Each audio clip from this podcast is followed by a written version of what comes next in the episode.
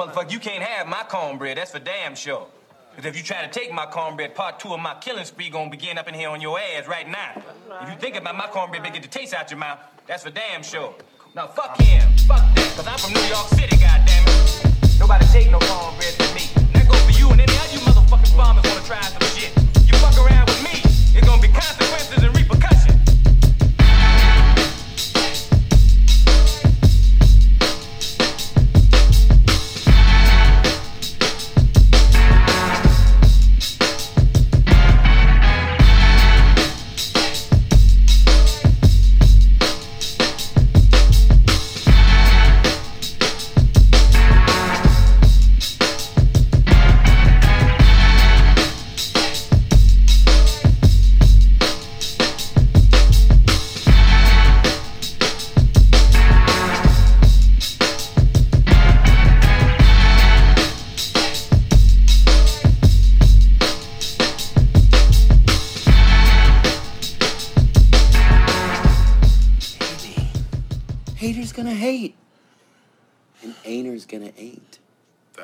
Yo, what up? What up, folks? I'm your boy Trey Frazier, and I got my brother Maestro Styles here with me today. Yes, sir. Yes, sir.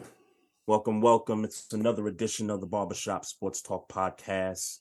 And we're also streaming live on our YouTube page, our Twitter handle at Barbershop SPOR2, when you can also catch this stream live on our Facebook page. And you can also follow us on our Instagram at Barbershop Sports Talk Podcast. Another week, man. Uh Super Bowl week, and uh can't wait to get this thing jumping. What's what's good, man? How What's you feeling, fam? Cooler, man. Cooler, man. A lot going on, but you know, we, you know, that is what that is. Happy birthday, happy posthumous, pos, posthumous, posthumous, however the word is saying. But happy birthday to the legendary J Dilla. Uh, Rest in peace to the homie. Yep. Yeah, To the man. One of, one of my Yep. favorite, one of my favorite favorite producers. Uh, I got him. I didn't had him in my ear all day today. He is currently in my ear as we're recording. Um. So yeah, I definitely wanted to get that out the way, man. What's good with you? Uh, everything's good, man. Uh, you know, living out here. You know, just uh trying to stay healthy, man. That's that's all. I could uh, dig it. That's all that I can uh, count for right now. But um, speaking of shout outs, um, let me uh, quickly, and I was supposed to do this last week, but we had OJ Spivey on the podcast a couple weeks ago, and he talked about his nomination for um, the organization that um, does all the stuff in Philly, the sports writing stuff. And he won the award um, Yeah. later that week. So I wanted to congratulate OJ Spivey on that award. Salute. And, and I'm and I'm sure he's gearing up for Arizona since the Eagles are, you know, in the Super Bowl and he's covering that. So um props to you, man. Um Yeah, for sure. job and you know, keep on keeping on, bro. That's that's some good stuff right there. BSTP family. No doubt, no doubt. Um, so I guess shortly after we was on the pod last week, the following day, um, Tom Brady puts out this video on IG, and I saw it on Twitter, and he announced that Somebody to take his damn phone, bruh. Somebody to take his damn phone. I don't want to talk about that. All I don't. I'm sorry. I don't want to talk about that. Nah, it's no need. I'm, ju- I'm just, I'm just saying that somebody to take his damn phone. I don't, I don't want to talk about that. But but the, the dude came out and said that he's done. I know a lot of folks are skeptic about his announcement of retiring, given that he retired last season. And what it took him 40 days to be like, you know what, I'm coming back. And he came back for one year just to, you know, kind of tear his trash. family up, To be some trash, No, tear his that- family. I look. I'm not gonna blame him. I'm not gonna speak on the family stuff. I don't know if that's if that was the the you know determining factor in what happened with him and his uh, ex wife, but uh, for certainly he was trash. He was trash this year on the field for certain. Yeah, and I'll, I'll I'll add to that. The team was trash, also. That's a fact. Um, but um, but yeah, I I I, I believe him this time. I don't think he came back just for that. Um, and yeah, I know they won the division, but the division stunk this past season. They were eight and nine, and you know, like you and I talked about, you know, the Cowboys is going to go in there and romp them, and that's exactly what happened. Um, he, he doesn't want to come back to this stuff, man. I mean, he's 45, he's going to be 46 years old. He's going to, you know, enjoy himself. Yeah. Um, Clearly, he want to be an go old freaky white man. So go go yeah tom brady just go away um now i heard that um he's not going to do the fox stuff right away uh the broadcasting stuff i think he's waiting a year to yeah, do that he too busy out here being an old freaky white man. so i look i i don't want i don't want to I'm disturbed by that. I'm not gonna hold you, bro. I, I was disturbed by it. I didn't go looking for it. I'm just scrolling my timeline, living my life, Mm-hmm. and there it is. I'm like, bro, what are you doing, bro? What are you doing? uh, i don't i don't want to talk about it All right, I'm sorry. But I- but but just to kind of you know and and we don't need to go through all the accolades we know what the numbers are um we First know ballot. the accomplishments best quarterback to um, ever do it on the field as of right now. as of yeah and and some people think it's debatable um some people still put montana up at that number one spot um Who? You you seen that? i've seen that yeah That's i think the, I. I, but i but I, I think the argument is is that he's undefeated in super bowls which is true but montana only been to four of them Y'all gotta relax. brady yeah. been to brady Yeah, been to yeah. 10 of them Y'all gotta Brady- relax. brady been to 10 of them And won you know? seven of them. Like what? So- like come on, bro. You gotta relax. yeah yeah You gotta so- relax. yeah so um So they yeah. try. So so it sounds like they trying to do the Jordan LeBron argument. Jordan is undefeated in all his. Uh, yeah, but but I also heard I also heard this too, and I hope I'm going to phrase this right.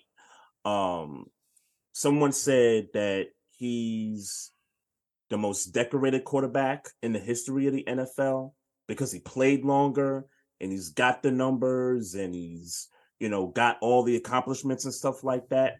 Um, but some people said that he's still not the not the best quarterback, meaning um maybe from a skill set a skill set standpoint, he was never the best quarterback when it came to the skill set. And I had to sit back and think about that. And I'm like, okay, you're you're you're you're, talking about Aaron Rodgers, you're talking about Patrick Mahomes. If we're talking skill set, we're talking um most athletic quarterback. Yeah, Tom Brady was never an athletic quarterback. We get that. Um, but to try to call him uh, uh I, I guess the disrespectful term is compiler, um, that that's just not right. That that's just not Look, right. man, Um, I don't like Brady. Let's be clear about it. As a football player, meaning you know he used to whoop out whoop the Steelers' ass. I don't like Tom Brady, Uh, but like that's that's in my opinion that's an asinine argument. He don't throw the ball as well. Eh, look, that's fine. It's like that's like saying the person with potential is better than the person who actually did it.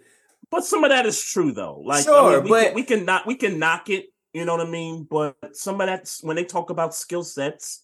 Some of that, some of that is is true. But sure, but what does that have to do in the argument of him being the best quarterback ever?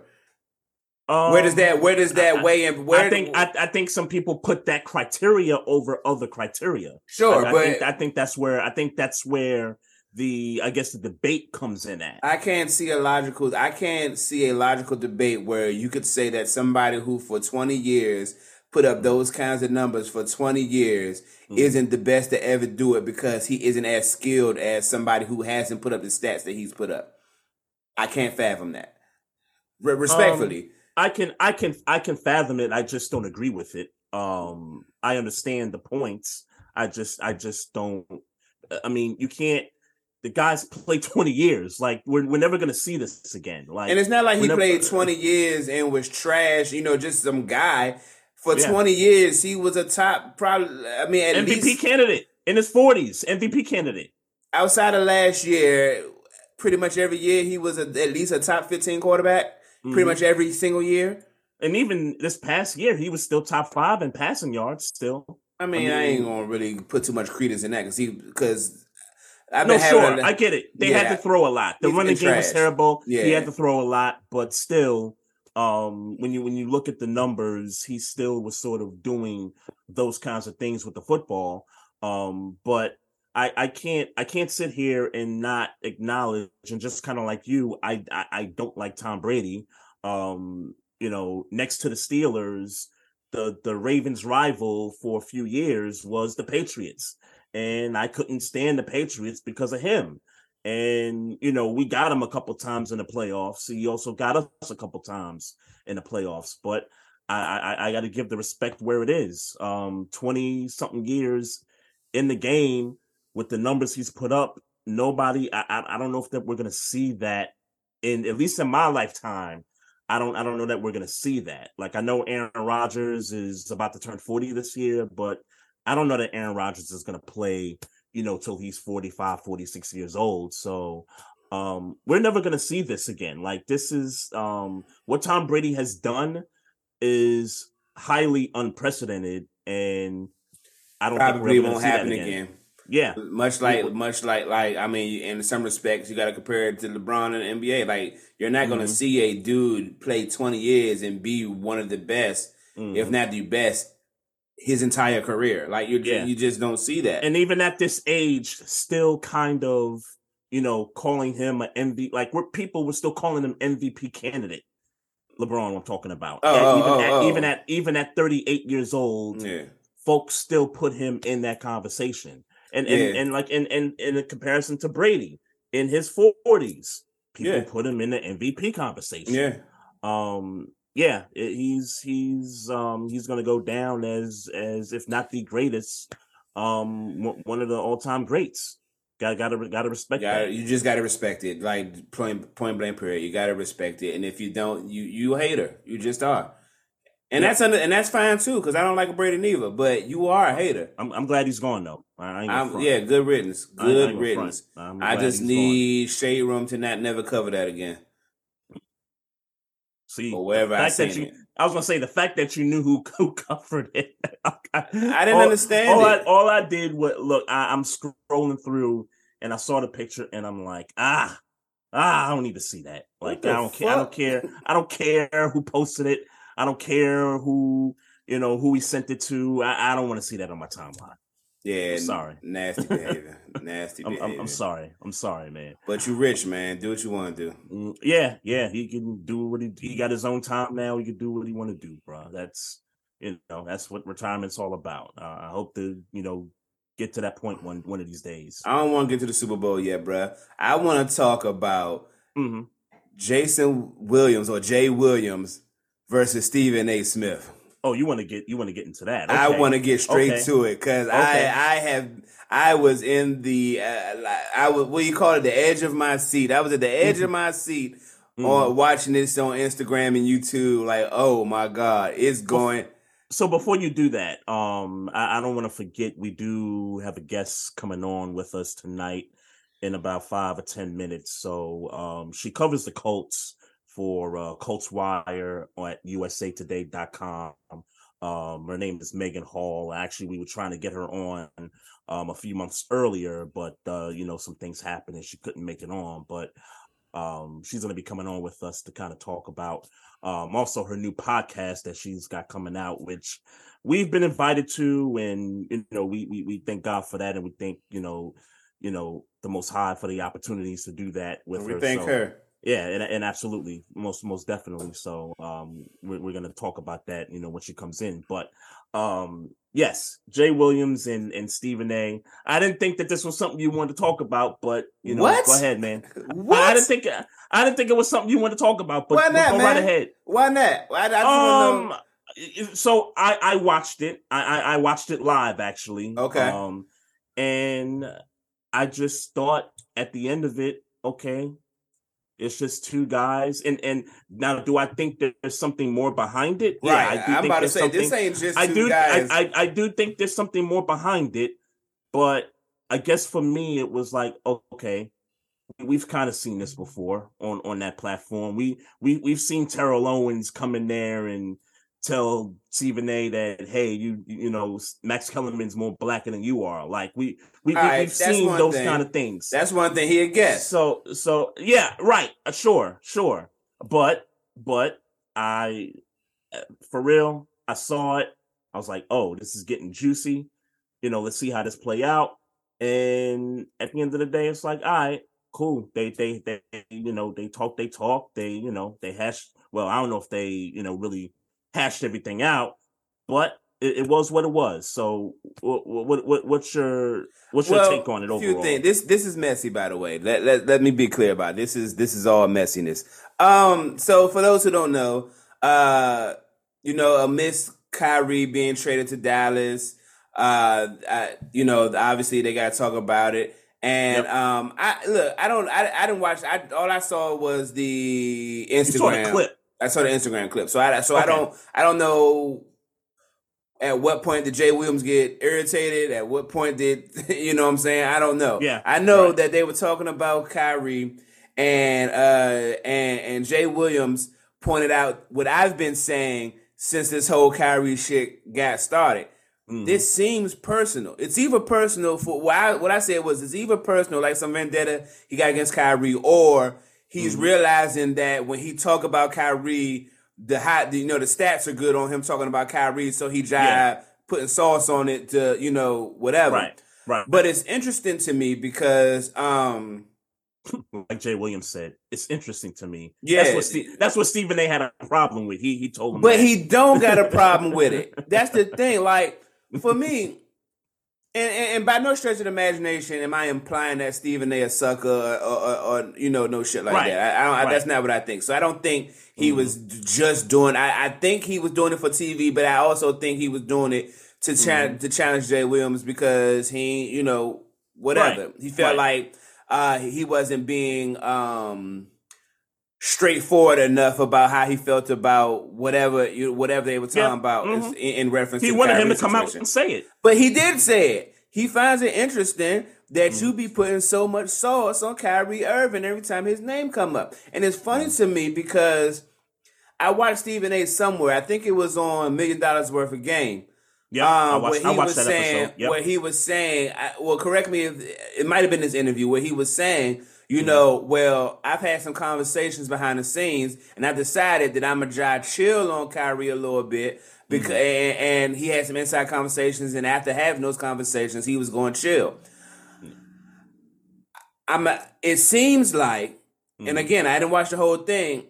It seems like that maybe Stephen A. turned up again. Like he ain't just deal with it like a regular, you know, a regular conversation. He put sauce in the conversation again, and that's what Mm-hmm. Right. made Jay Williams jump in and be like, "Bro, like, what is this? Why, like, what is this for real? Like, you keep doing this. You've been Yeah. doing this for however long you've been doing it, and at the end of the day, at the end of the day, um, you could disagree with what he did. Your argument can be your argument. It's been your argument for however long it's been your argument. So you ain't got to keep putting that extra sauce on it every time this topic come up because we know you're going Right. to say the same exact thing. right, right. So why are you so intent with putting the extra sauce on it? I know he put sauce on. You know that's that's why he's interesting on TV. You got to put a little a little bit of sauce on it to be interesting for the TV. But yeah. to Jay Jay Williams' point, it seemed like he put in like a little hmm and it's been consistent for what two, three years now. So Mhm. it's like, bruh, what's and your it got, and it kind of got to its peak with the whole vaccine thing with New York and you know and all that stuff. I think it kind of reached its peak during that time where you know Kyrie would miss some games, and then the state of New York or the city of New York, for that matter, um, put this ban on people coming into the arena not vaccinated, and then that kind of thing um, kind of went to a whole nother level. But I'll tell you this one thing too, because I think um, and, and I've said this maybe a few months ago. You and I talked about it.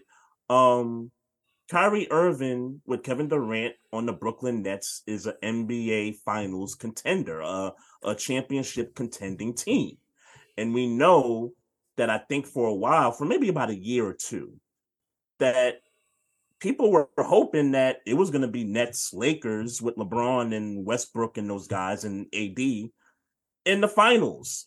Um, and and and I think that because the Lakers aren't, you know, aren't so good right now, and and the Nets have this up and down where it's like, God, like we're just waiting for y'all to kind of, you know, put this thing together because we think y'all, you know, the best in the East. Like if y'all just, you know, stay consistent.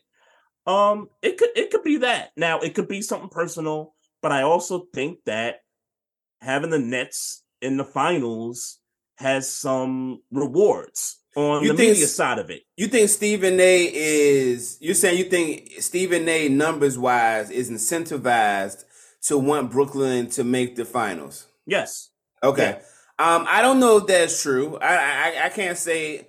I I don't know how well Brooklyn as a team rates, and you know, as far as conversations on first take, or as far as Right. you know, and, and obviously it's not just first take. There's other ways that uh, Brooklyn and the finals could affect. You know, they're obviously in New York, so you know, Yes. it's ways that it could affect um affect that show and that network for the matter. For that matter, so I get it. Yep. Mhm. But it still feels like, and especially Mm. if the conversation is we really want Nets Lakers. Well, let's be Right. honest. right. We ain't got the Lakers going nowhere. Right. Or or Nets Warriors. That's the that's a, that's a marquee. Oh. Okay, sure. That's a marquee sure, matchup. Sure, and obviously KD we want against big his markets. own team. Yeah. Obviously, we want big markets and, and, and, you know big basketball markets to make the finals. That's more uh, lucrative for everybody involved. I get it. Mhm. It still, to me, feels like, and it's funny because he get every interview he does, he has to answer the question. Why Yep. you so hard on Kyrie? Why you, it's kind of like it's almost it's wow. It's almost Yeah. like Skip Bayless and LeBron. It's but almost he know he knows um and he's he's mentioned this before he knows i think his dad's um i don't know friends from you know back in the day and um i think i think kyrie's dad's from the bronx and stephen a's got some homeboys in the bronx that Yeah. kind of have mutual relationships and things like that and um it- it- there could be something going on there like within that i guess connection behind the scenes I have I have absolutely no clue as to I why wish he's been on this high of you know talking about Kyrie the way he's been talking about him. But then, but then, uh, the con- the conversation between Jay and Stephen A. Some things were said, like some Yeah. things were said, like uh, Jay said something like something to the effect of, "I got just as much say as you do," and Stephen A. scoffed. I doubt that seriously. Like you know what I'm saying? Like Right, kind of right. flexing his. I'm the man over here. I'm that nigga over Yeah, here. nah, Jay flexes. Yeah, Jay no, no, no, no, not Jay. Uh huh. Stephen A was flexing that I'm that nigga at ESPN. So you Right. could have you could feel how you feel and you Yeah. could feel like you got to say within this network and within what what goes on. But at Yeah. the same at the end of the day, Stephen A is ESPN. So if he say, "Hey, I ain't feeling cuz no more because what he's saying, I me and him ain't really vibrating." Let's be clear. Mm. He got Max Kellerman. Max Kellerman is at the You got him You up out of there. Yeah, he got him up out of there. He on the Yeah. on the on the uh, the lower totem pole of ESPN right now because him and Stephen A wasn't necessarily mentioned, yeah. and that played it off real professional. But I mean, I think everybody could try to read the tea They leaves. probably yeah they, they probably got a little beef. yeah, them I mean, and it, it might just be creative. You know, creative. That's fine. But Yeah. when Stephen A, who run at ESPN, say, "I our creative thing ain't meshing," he gets you up out of there. I, like I could. Jay Williams might not be around on first take for a little bit. hmm Yeah, yeah, you might be right about that. hey, let's uh let's welcome in our guest. Uh she's finally here with us. Uh Megan Hall, uh sports writer for Colts Wire at usatoday.com. Also started her own podcast called Blue um is it called Blue Life Real Life Stories or something like that? Real life blue stories. So Real life, Real blue, life blue stories. stories. Real life blue Yeah. Come on, stories. Curry. Come on, Curry. You get, come, you get, come on, Curry. I'm I'm not a, I'm not a female, bro. Don't don't do that, bro. Don't come don't on. do. Oh, don't get sensitive now, Don't- bro. Oh, don't be that on, guy. Don't do that. Don't come on, be that don't guy do that. in front of our guests. Don't be that guy. Don't come on, bro. Don't do that. There- there's male. There's male moderators, bro. Who? Huh? Who? Uh, Google them. Who I- better I- than I- Curry? I- and who I- better than Curry? I'm saying I- you the best, bruh. I, I I ain't got time for that. All look, right. look, Megan, Megan, thank you so much for coming in. Um, Yeah. I, I, I gotta I gotta admit to you. So you did your first episode, I think, a week or two ago, and I was actually um searching for your podcast on YouTube, and all of a sudden the results came up with like clips from a a Crips movie, and I was like, oh, uh I don't I don't want to you know watch any Crips movies or things like that. So when you type in um wh- whatever your um See, I'm I'm messing up now. See, Yeah, 'cause- Maestro, Maestro, Maestro got me all messed up Jesus. now, man. Cause you losing, Oh. you losing it, bro. It's all bro. good. It's all good. It's all good. Yeah, but it is on YouTube now. Um, just upload started uploading those episodes. Um, it's it's trying to get all the tangible channels that I've got to like put this out on now that I'm out on my own and doing the podcast and from underneath uh, Stadium Rants brand.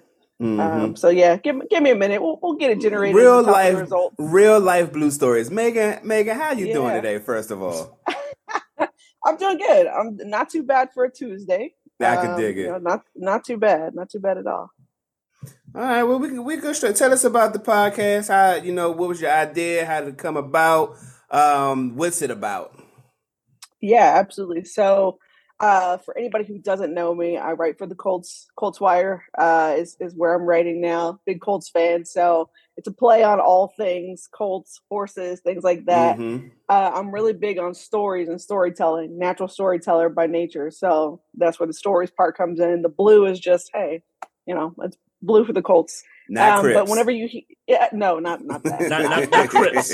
Not, No, you- not that. Hey, I was scared. I was scared when I was searching for your podcast. No, no, no, no affiliation to that. No, but um, it was just you know I was I was thinking about um, coming up with my own podcast. I did do one with Stadium Rant. Um, I was previously with them for a couple months, and um, when I got done, I was like, yeah, I really, I really want to do a podcast of my own and continue like finding out stories and and and really, I like getting to know who people are and their stories and how did they get here to this point? Like what ha- you know, what were all the things that happened? yeah. Um, so that's where real life blue stories came in. And um, uh, to be honest with you, I didn't have a name for the podcast for a smooth couple of weeks, and it Mm. just came to me and like the I, like just I mean just hit.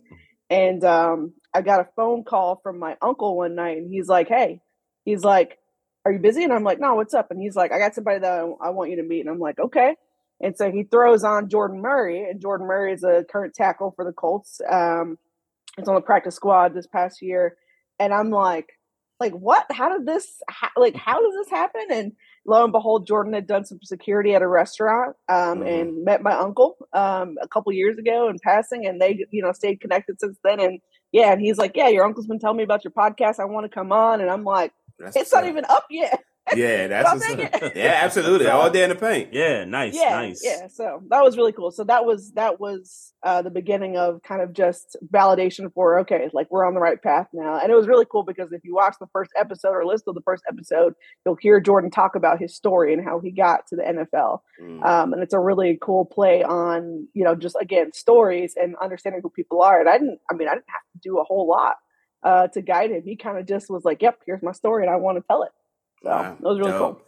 Dope. Now, I'm So- oh, go ahead, Trey. I'm sorry. Go ahead. Yeah, so I, I I wanted to kind of go back to the beginning. So, Yeah. um, how did you become a Colts fan? Are you from Indianapolis originally, or Yeah, I'm not actually. Um, so I get a lot of grief for this, and I'm so sorry to any of my family who may be listening. But uh, so I'm actually from Houston, Texas originally, and Okay. uh, was born there. Grew up in in Dallas area as well. And so when I was growing up, I mean, you're either a Texans fan or you're a Cowboys fan, and most of the time it's Cowboys fan. Right. Yeah. Um, so Mhm. yeah, watched them all growing up and that sort of thing. But really, as I got older, you know, you kind of figure out, oh, I know better than this. You know, I don't want all this heartache and everything else. Um, so, so you know, just watching football, I started watching a ton of Peyton Manning. You know, I Yeah. just love the way that he would dissect defenses, um, the way that he just kind of commanded the field. Really cool. Um, just off the field, everyone respects him. You know, that sort of thing. And so, you know, I watched the Colts march to the Super Bowl. This kind of improbable run. You know, the Super Bowl. They didn't start Super Bowl well at all. And I remember Mhm. being at that Super Bowl party and you know thinking, oh my gosh, have I really, you know, did I do I am I really about to pick this team to win? You know, especially after Hester returns the opening Yeah. Yeah. I'm For like, real. For Woo! real. um, but I remember watching that um, Super Bowl and just really feeling like, okay, like this is a really good team. Like they, you know, they've done it here, and um, yeah, just stayed. So once you know Peyton Manning left, I stayed. Once Andrew Luck came and went, I stayed. Um, and I just really took to the team in general. Um, I, I would have to credit that I did a lot of research and a lot of fantasy football playing as well. Um, that taught me a lot of how to figure out, you know, who to, who plays what position, that sort of thing. And you know, as a woman, a lot of times we start asking questions about football, and, and this is no slight to, to any any men, but you know, you start asking questions. No slight them, it's fine. Them. They're looking at you sideways, and you're like, "Oh, why do you want to know?" And you know, they, they get irritated with you and things like that. So yeah, that's how I started learning. Was all right, I picked the team, great. Now I'm going to start learning about who's on the team um, on both sides of the ball. And so it just, you know, became a passion for me. And uh, yeah, just stay with the Colts and I've been there. So you can imagine when we got Matt Ryan and I live here in Atlanta. So I got a lot of, a lot of fun conversation out of that too. Uh, yeah, uh, you know, being yeah. here and, and having a, a Falcons fan husband as well. So, mm-hmm, but mm. you got to be frustrated with the revolving door of quarterbacks over the last four years, basically since Andrew Luck announced that he was retiring. Like, you got to be upset about that, right? Yeah, absolutely, absolutely. Um, I would say this. I think that you know you get a grace period the first year, maybe even the first two years, right? Yeah. Figure out what you want to do, but after that, it becomes you know the Colts made this assumption that they were only a quarterback away, and that wasn't the case, right? There right. were way more mm-hmm. um, inefficiencies on that roster than they had accounted for.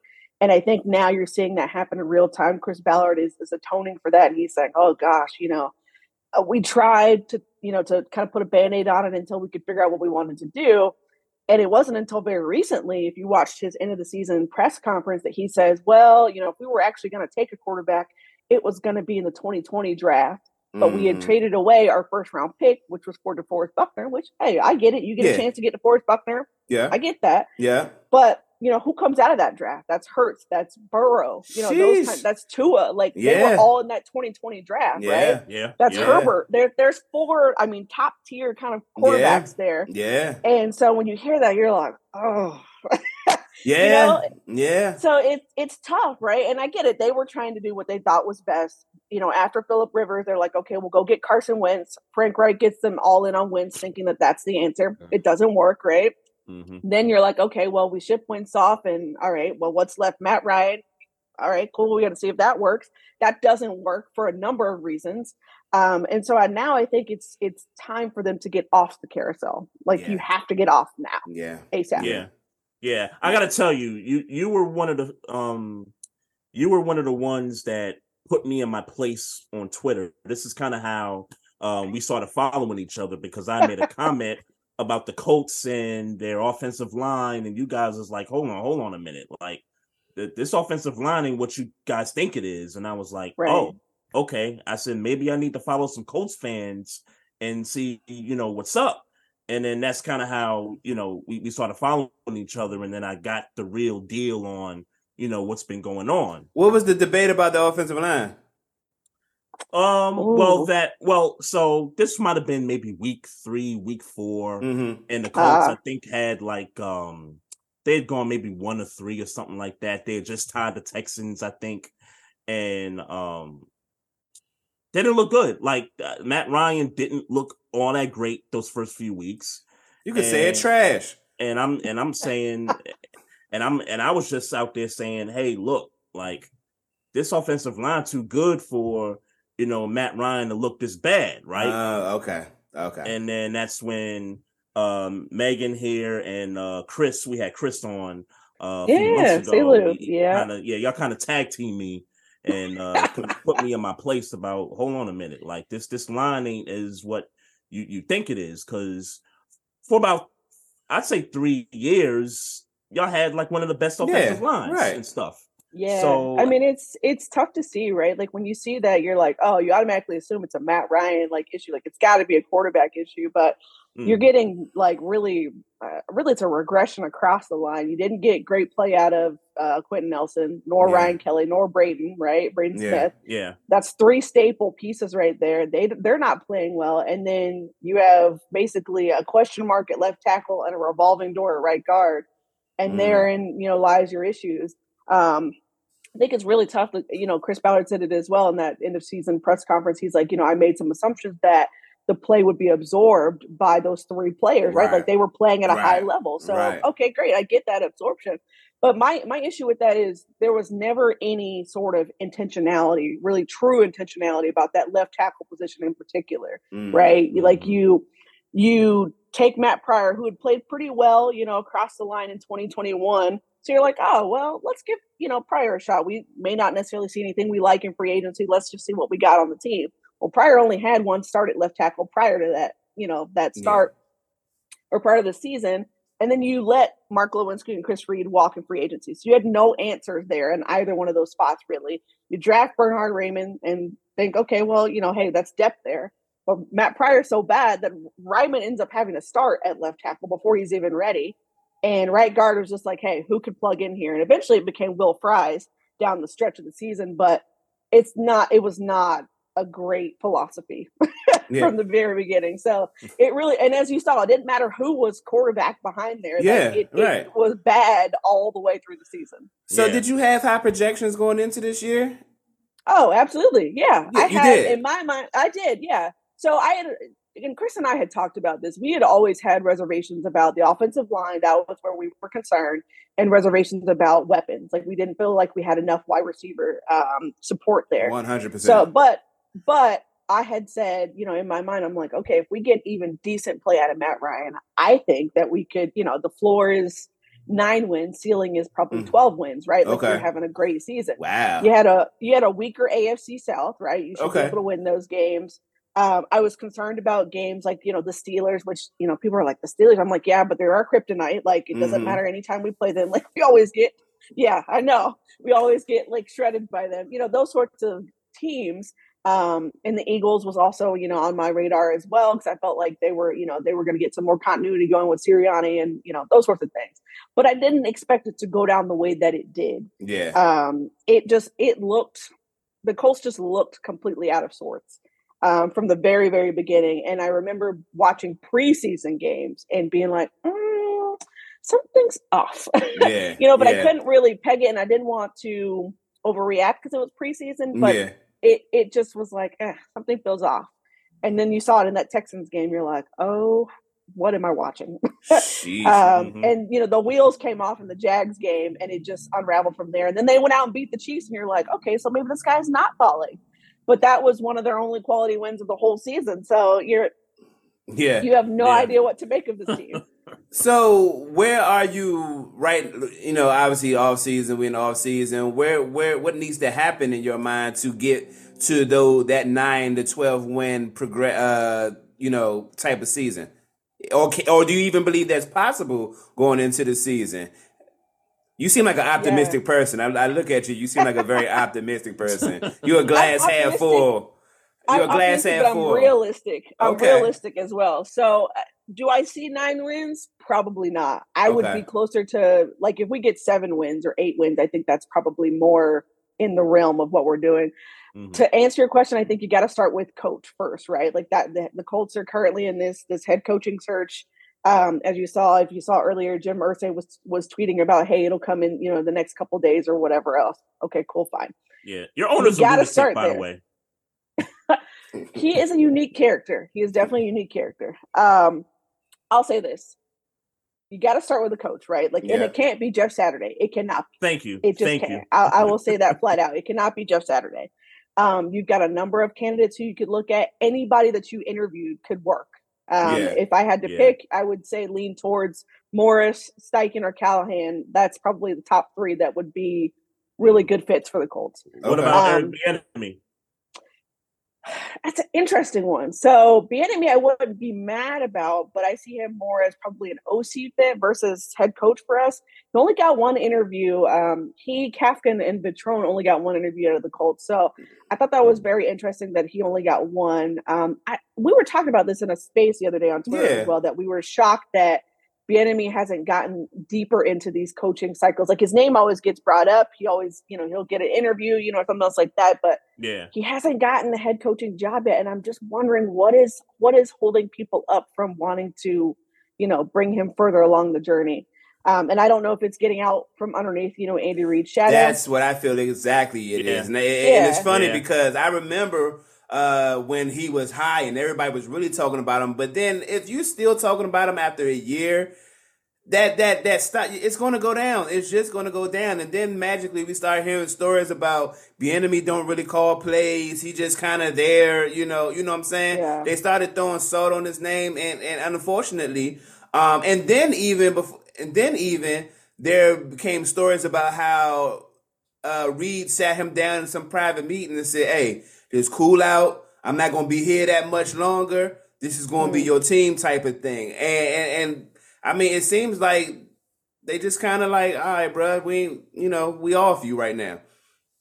Yeah, I mean, I would I would be curious to see what happens with him. I, you know, obviously I've seen his name associated with like the Ravens that as a possible Yeah. as a possibility. I don't see it happening for the Colts. I think he would have gotten a second interview by now if they were in on him. Um, but those So those who- are my top three. So who um who did get a second interview with the Colts? Oh, um, so there's a list. So you've got, um, and I'm probably going to butcher his last name. So Rich, I think it's Bisaccia. I think his last name from Yeah. from Green Bay. He's The Raiders. teams yeah. coordinator. Yep. Yep. Mhm. So Rich, um, Steichen, Callahan, Morris. Um, I'm missing someone as well. Let's see there, and I, I probably I wrote this name down the other day. Yeah. This- Raheem this Morris would be a good fit there. Yeah. Um, I didn't think so as well. There we go. Yeah, I kind of like Raheem. All right, so there it goes. Aaron Glenn, Brian Callahan, Shane Steichen, Wink Martindale, Raheem Morris, and Rich, and then Jeff Saturday. So those Hmm. are all the those are the seven. Now, as of yesterday, I was listening to Zak Keefer of the Athletic. He was on a local Indianapolis radio show, and he was saying that he heard a rumor about a week ago that Jeff Saturday was out.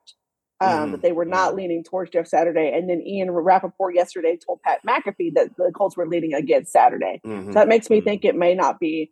And I did tell, you know, several people because I've gotten asked this question a whole lot. Um, you know, do you think it's going to be Jeff Saturday? And I'm like, I think it would have already been Jeff Saturday by now. They wouldn't have exactly. gone through, right, you right. know, this this number of candidates just to end up with Jeff Saturday. Like that's going to look horrific Yeah. for them. Yep, yeah. Um, so I I do think that those are the the top three. That would be the first thing. Secure a coach, and then you got to get a quarterback in this draft. So if it's Mhm. going to be Bryce Young, if it's going to be C.J. Stroud, if it's going to be Will Levis, you got to pick who, who you're going to. You're now at four, and if you feel like you know somebody is going to take your guy, you have the opportunity to go up to one. Go Mhm. call Chicago, get on the Yeah. phone with Ryan Poles. yeah. Um, you know, Chris Ballard has previous ties to Poles because they worked together in Kansas City. And Matt Eberflus is there as well, Yep. uh, who was our previously our DC. Go get on the phone with them and say, "Hey, Mhm. what do you want?" Yeah. um, right. And we have we have not only the picks to do it, but you can have you could throw in some players too. You could throw in a Kenny Moore, you could throw in a Ryan Kelly. You know Mhm. um, that the Bears sorely need, Right, um, and be right. able to get that. So that's so that's who? first two I would start reasons I would start there. So you said you guys picked four, right? hmm Okay, Mhm. so I know Chicago's one. The Texans picked the second. Who picks number three? I believe it's the Cardinals. Let me Cardinals. see. I think Cardinals. it's the Uh, okay, I think it's the Cardinals. Yeah, okay, there that you that, go. sounds, that sounds about right. Well, I, I, Yeah, I'm, I'm not so I'm not so certain that you guys really need to trade up if you feel and like that's you been guys my there. that's been my position as well. I think that you could stay at four and keep in mind that Chris Ballard is not one to jump at all. Like he does Yeah. not jump for Mhm. picks. Like he's right. he's only traded up three times in his tenure, and it was for uh Khari Willis, it was for Jonathan Taylor, and then last year he jumped up for for Nick Cross. Um, but outside of that, that's it. Like he's never done, you know, this really big jump, and you've seen it. He either trades out of his first round picks, you know, recoups picks, that sort of thing. I think unless you know they find out day of draft or a couple days before draft, like, hey, Yeah. Texans are you know going to go get your guy, or some or another team is trying to jump them. Yeah. That's the only way I see them like jumping up like that. Um, but I would I would probably say they would they would probably err on the side of staying at four, let the board come to them yeah. and get and pick up their guy. And I'm pretty sure. there's- I'll be honest. I'm pretty sure they're they're he- they're gonna get. I don't know who they're high on, but they'll get one of the three at four. I'm confident. Yeah, at, at least. Um, I mean, you got to think that at four that anybody's in play, right? Because Yeah. Bryce Young is not assumed to go to the Texans. I've been hearing more and more chatter about maybe it being C.J. Stroud um, and the Texans. Also, possible Will Levis could go to the Texans as well. I mean, there's there's all kinds of things that could happen in that first four picks, but I think that at minimum, you know, like, okay, one of these guys is going to be available. Um, Yeah. And to be honest Yeah. with you, I always tell people keep an open mind because if you think about last year's draft, everyone thought all these quarterbacks were going to go in the first round, and the only one who went was Kenny Pickett. and Yeah. That's it.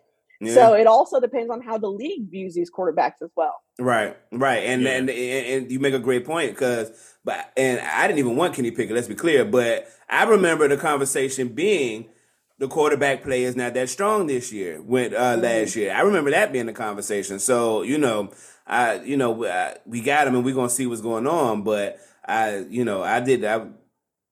You never know, Yeah. man. You just never. It wasn't know. a strong draft. It wasn't a strong draft for quarterbacks. You never know. this year. But I mean, I, I I will say that I mean, obviously they'll say that Levis and Stroud and Bryce Young are better uh, are better than Pickett, uh, Malik Willis, and uh, whoever you know. Uh, I forget the guy that went to Coral. hmm Matt Corral. Yeah, Yep. yeah, hmm yeah. So you know, I, you Oh, know, I hope y'all. I hope I hope y'all find an answer. Not really. yeah i mean i i hope that we do as well. I think that you you know you got to start with some stability for this team. Um you know they've they've long since been the team of uh, of winning culture and you've gotten away from that.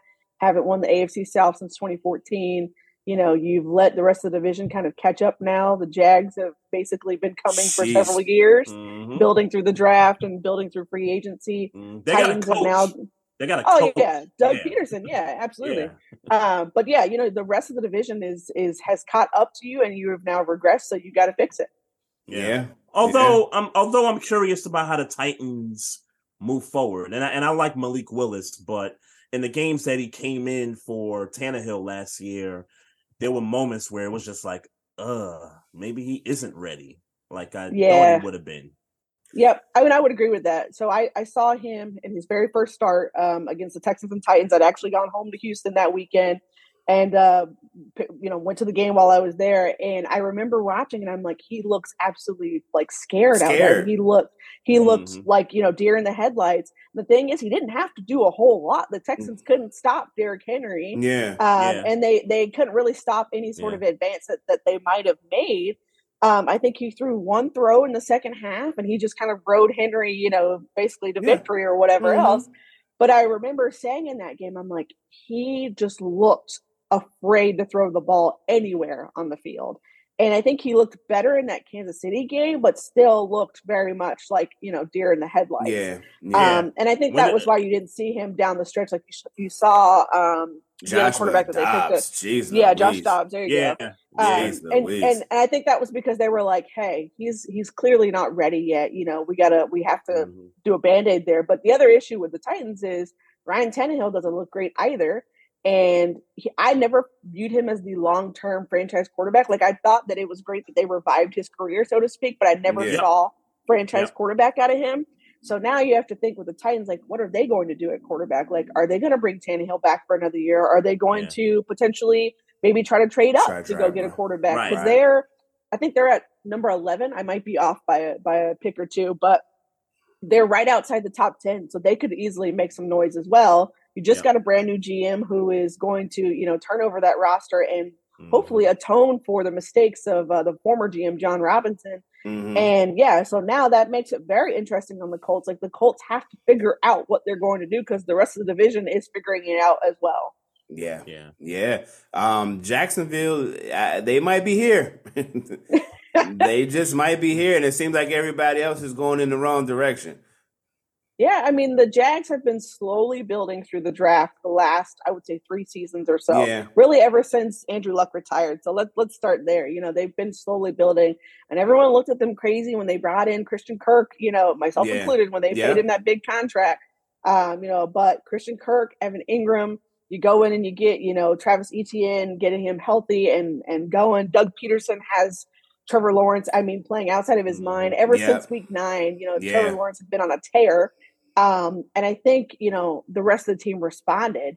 Um, and I- you have to give credit to their their uh, owner as well because he's been not afraid to spend and or build, you know, Yeah. as much as they Mhm. could. Yeah. So the Jags, I think, have certainly they, they've turned the corner on being the old Jags. You know, the Jags of the old. They're Yep. um, and they, I mean, they came. uh, It's it's crazy to think about the division, but they were three and seven, 3 and Mhm. seven, dead in the water, so yeah. to speak. Yeah. And the Titans were seven and three. Yeah. It's Yeah. crazy You're like, because oh, the first two win. weeks, maybe first two, three weeks of the season, me, me and Maestro, we were talking about it. The Jaguars played the best brand of football through the first three, four Three weeks of the four season, and then they kind of had that five game losing streak in the middle, and then they just kind of resurged again. Yeah, I mean, you saw it. Like I, again, I was like, oh, Jags will be, you know, the bottom of the division. Titans, I mean, Texas will be a bottom of the division. Okay, Yeah, fine. yeah. And I thought to myself, I'm like, all right, Colts, like you could at least, you know, make this respectable, you know, and come in second, and then right, right, right, right. um, you know, or whatever else. But to see the slide from the from the Titans, you know, they had a myriad of injuries. They had issues Yeah. with their offensive coordinator. AJ Brown complete, completely wrecks them. You know, yeah, quarterback issues, why offensive issues, wide receivers not, you know, getting open. I mean, they had so many issues, and all of a sudden you slowly start seeing the Jags stringing together wins, and you're like, okay, all right. And in my mind, I said when they beat the Cowboys, I was like, okay, right. like, all right, Man, Jags, okay, are, right, Jags are right, for real. Like That was the game, yep. now. right. Yeah. Um, and because you knew that they could overcome any of those sort of mistakes. Like Trevor Lawrence is still a young quarterback, so he is making some of those, you know, kind of younger quarterback mistakes, but mhm. Yep. short term memory. I mean, Yeah, just completely yeah. like, One hundred oh, percent. okay. One hundred Um, you saw it in the Chargers game too. Like he threw those four picks, and I'm not even gonna lie to you. I'm not even gonna lie to you. I was like, I'm about to go to bed. Yeah. I was like, Yeah, yep, I'm, yeah. I'm done here watching this game. I'm about to go to I, bed. I I was so mad because I ain't even check what the money line on the That's what I was upset about. That's, That's when I what was I so was upset about. Because I know the Chargers don't know how to hold these. I was like, man, I don't know. Because I'm new to uh, sports betting. So I said, Okay. I don't know how to figure out how to put $5 that the Jaguars are coming back. And I know I missed out on some money. I know I did. Yeah. somebody had just got finished telling me about uh, maybe a month ago, but when uh, the Vikings came back on the Colts. Oh, sorry. Uh, yeah, I know. I, I realized it as Sorry. it came out. I realized it as it came out. I didn't. I didn't realize. But Mm. I had somebody Mm. come over. I was wor- I was doing a session, and he came. He's like, "Man, I just won seven hundred dollars uh, uh, from the Vikings coming." He was a Vikings fan. I just won seven hundred dollars for him coming back. I said seven hundred dollars. I only put down five dollars. Sheesh! I said, Yeah. and that's when I realized I was like, man, I gotta get into the sports betting thing. And yeah, bro. Yeah. Yeah, I'm not even gonna lie. Like I, I went to bed and all of a sudden I hear my husband like downstairs. I mean, he's screaming, yeah, and I'm like, "What is hap- like? What's happening? What's happening?" So, you know, I like I I jump up and it was like towards the end of the game, and I'm like, "Wow, they came all the way back!" Like, I mean, I was just I was so exhausted from watching that, and it was so ugly. I was like, no, "I'm Yeah. not about to subject myself to this. Like, I'm Mhm. going to bed." Yeah. It's the And, Chargers. yeah, and- it's the and Chargers. he, and he goes and he goes i wish you'd stayed up he was like he was like i just put it on because you know he's like a, you know something to watch or whatever else. He's like i'm so glad you know he's telling i'm so glad i, I watched blah blah blah. And i went back and i, I did watch uh, watch back the second half and i'm like yeah i mean they basically went in there with the mentality it's zero zero at halftime Yeah. like we're we're for going real, for you real. know that sort of thing. And it uh, to be honest with you i think it said more about staley and then uh than did trevor lawrence. Um I, yeah it was a it was a miracle to me that the chargers even made it to the playoffs because I'm they sorry. also looked terrible down the stretch too eh, the fact that he still has a job is beyond me. And, and I get it, they fired Lombardi, but that was a scapegoat. Staley need to be gone too. This Yeah, has been yeah, going on for too long. Yeah, this has been going on for too long. Facts. Going on for Yeah. way, way, way, way too long. So in the in the, in the spirit of twisting the knife, I would love to know. I would love to know your thoughts on the. Uh, I, I won't call it a rivalry. I'll call it the history Uh-huh. of Pittsburgh versus the Colts. Ooh. See, I think I think about a time. Ben Roethlisberger, six touchdowns, five hundred yards. I think we ran it back and did it against Baltimore the next week too. But I, I, if, if my memory serves me correct, but Mm, Nah, you didn't. the, oh, I- okay, not that. Not right. that's not that same week. Oh, no, but that's. Okay, okay, all right. But it you happened. trying. to You y'all. trying to kill two I- birds with one hey, stone. man, I- you know, sometimes I, I, I, see sometimes you. I just shoot and see if it lands. You know what I'm saying? It's, Uh, you know, I, that was the game that comes to mind because it's still Mm-hmm. pain. Um, for whatever reason, it does not matter who the quarterback is of the Steelers. Doesn't matter what year it is. It feels like the Steelers and the Chargers are like the kryptonite of the Colts, and you could probably add the Saints in there too. yeah. Um, today, you know, the, today's the anniversary of that Super At Bowl. that, yeah. Um, mhm. yeah, yeah, and I, I, you know, I'm not even gonna lie. When I was watching the the Colts Steelers game, actually this season, I'm like, Kenny Pickett is not this good for him to just be shredding this this like this Yeah, bad. Like, he's not. and that's not a slight to Pickett. It's just No, he's not. He's not. He's not this good for. I mean, we just looked so out of sorts. He had whatever he wanted, whatever he wanted, Um, and I, I can really only chalk it up to Mike Tomlin. Like it just it has to be Mike Tomlin. Like like that's the only thing I can think of. Um, and I just I rather not talk about Steelers games because they just hurt. Um, but that is I, I hear it in your voice. yeah, yeah. Uh, but that's that's honestly that's the first like memory that comes to my mind when I think of like Steelers and recent memory is that six town six touchdown game, and all I remember is I think Vontae Davis got I mean burnt Smoked. burnt Yes, indeed. like Mhm. smoked on a route, and I Mhm. was just like, okay, this is what we're about to do. And you know, it's funny because Vontae Davis wasn't a bad corner. It was just like, yeah. No, no, not at all, not at all. I mean, he was a really good corner Yeah. for five years. So you know, hey, I, I, you don't normally see those sorts of things. But I remember in that same game, like T.Y. Hilton dropped a couple of balls, and I was like, what is happening here? Like, you know what I mean? Like that's that's where we were like, okay, we're definitely losing this game. Like, it's not. After about the third touchdown, I was like, nope, we're not coming back. Yeah. Not coming back at all. I definitely gotta Vontae Davis, man. I gotta say, man, it, it, he's not a Hall of Famer. He's a Hall of Famer to me. He's in my. Hmm. If I could make an NFL Hall of Fame, Vontae Davis is in it because he left the NFL in the realest way ever. in the middle of a game. yep, in the realest way At ever. halftime. Yep. He said, "You know what? Ah. Fuck this shit. I'm out." and I and I can appreciate somebody who just like, you know what? I'm good. My money, I I don't really want to do this no more. I don't really want to do this no more. Vontae Davis is definitely uh in my Hall of Fame, my NFL Hall of Fame for sure. In, in addition, I also thought you were going to say because he's from the DMV, right? yeah, he is, but no, that just no, just because of that though. Mm. Decent player, and then you know what? Just said, you know what? All right, I'm good. I'm good. Yeah, I mean, I, I the thing is when they when you talk about retirement, people are like, "Oh, you've probably been mulling it over for a while or whatever else." I think he just literally it literally just hit him in Hit the middle him. of the game, and he was Yeah. like, I don't want to do done. this anymore. like he didn't even wait till the game was over, till the season was over. He was like, "No, I'm out. I'm done." Yeah. Which was more And realer? stayed. Which was more realer? That uh, exit or was it AB's exit against the Jets? Vontae Davis. Ooh, I'm going Uh, Vontae it's got to go. It's got to be Vontae because I feel like AB was more of like a spectacle, right? Yeah. Like he, he had to make it. Vontae just flat out was like, "No, I'm done. I'm not Yeah, I'm back out." good, Like yeah. took everything off. Like I'm I'm I'm done here. I mean, because the thing is, you continue to hear about AB after that. Like Yeah. it was always about like AB. Vontae was like, "Okay, listen, I'm exhausted here. I got nothing left. Like I'm done. Let me ride Yeah. off into the sunset." And you hadn't Yeah. heard about And you it. haven't heard of it, up until re- up yeah. until recently. But Mm. but yeah, I, I wonder what don't that conversation was like. like you, you, your coaches, your teammates, like, nah, I'm, I'm gonna holler at y'all. I'm, I'm, I'm gone. You know, Like, nah, I- I'm I'm I'm not coming back in the game. Yeah, I mean, uh, with AB though, I feel like it was like you know he was just like, okay, I'm done with this organization, which was fine. Like he's Yeah. he's free to make that choice or whatever else. But instead of him just being like, okay, hey, I'm not going to play anymore and like going, like he's got to take off everything. He's got to dance in the end zone and go all the way, you know, go all the way out. And I'm like, and this- he been wilding is- ever since. Oh yeah, he's he's been on every sort of like what is Yeah. happening in my mind that I Yeah. can He think said of. he said uh, James Harrison gave him. CTE.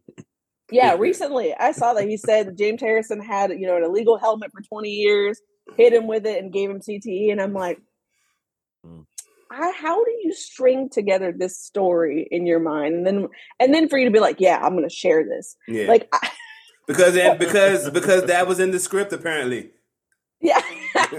hey, listen, I need to read what version of the script that was because Yeah. I completely missed that memo. Mm. So that's another thing that's been going on, and and I won't, we won't. I I, I just want to know your opinion on it. Um, Yeah. as a as a writer and as somebody who covers the NFL, maybe I mean obviously more specifically the Colts, but um, with Arian Foster, who who had to my experience has always been an articulate dude. Definitely has different, you know, his different thoughts about life, and you know what I'm saying. But I used to watch his podcast uh, uh, years ago. Um, he, you know, he went on to some show and said the NFL is scripted. Like literally at training camp, they hand out scripts. um, and as egregious as it sounds, he was there. So he could be lying, obviously, but he could also just be there getting the script. What's your thoughts? I think Arian likes to stir things up. I think that's that's probably the first thing because um, Mhm. you know he also tweeted at that point. You know he tweeted a meme about and he wrote and it's the meme that says things on the side of the hand and Yeah. things are getting out of hand. Like I don't think he expected it to blow up the way that it had. You know on Twitter or whatever else. Um, do I think the NFL has a script? No, no, no. I Yeah. don't. Um, I don't think people would purposefully sign up to get injured. Would purposely sign up to lose games and lose Super Bowls and Right. playoff games and things like that. Like, no, these are people's livelihoods. Like, this is their this is their careers. Um, and to to know ahead of time, oh, I'm gonna break a bone. Oh, I'm gonna tear Yeah, this. Oh, yeah, you know, I'm gonna lose. No, no. Who would sign up for that? No one. No one would sign up for that. Um, I do think that you know, hey, does the NFL have certain interest in you know good playoff games or good Yeah. matchups or things like that? Mhm. Yeah, of Yeah, course, they yeah. want to see those sorts of things. Mhm. Um, or you see it all the time where it's these storylines that come out of rivalries or whatnot. Like those are sorts of things where you're like, okay, yeah, I could see that. Yeah. Um, the refs. but outside of that, oh my gosh, the re- I don't even want to. I don't even want to touch that. The but yes, you know, the refs is another point of contention about like you know, is the NFL rigged or things like that.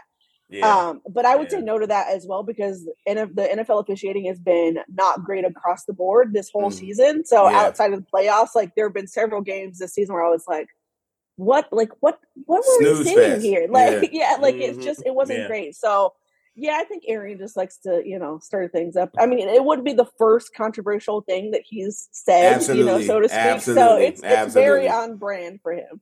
Yeah. Is that I, I left with the thought. I left with the thought. There's no way that everybody involved in NFL are these are this good of actors. Uh, Well, that's the other thing. Like you got to make it believable, right? Yeah. Like there's Yeah. no way.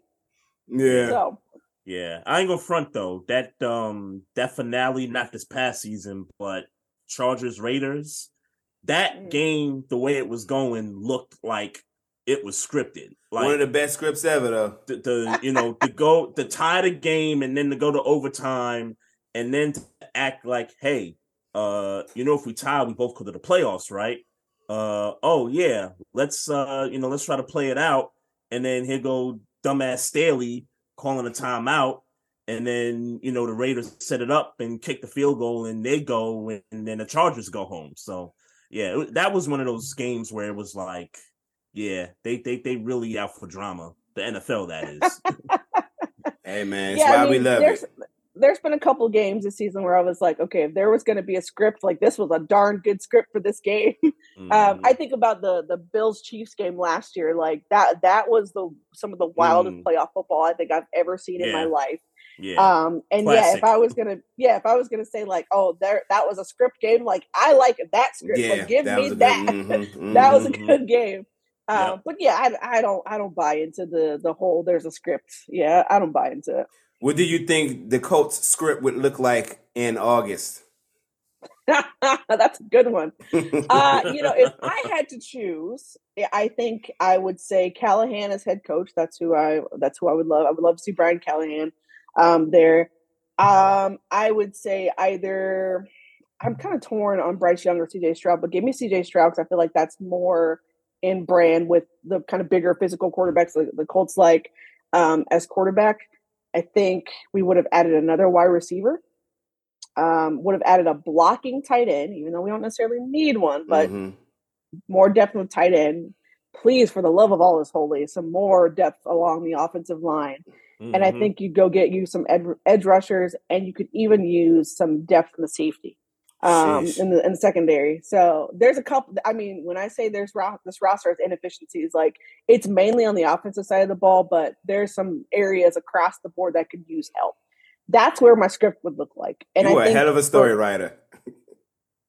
I try. I try. yeah, yeah. I, I've, read a couple of her um her articles recently. Yeah, yeah, she's really good. She's she's really Thank good at you. I what she appreciate does that. there. But that's that's what I would put together. Like there, there's these. You got to get those pieces first. You get those pieces and Mhm. start from there. And and really, it goes back to being physical in the trenches. Mhm. That's where the Colts have been suffering the most.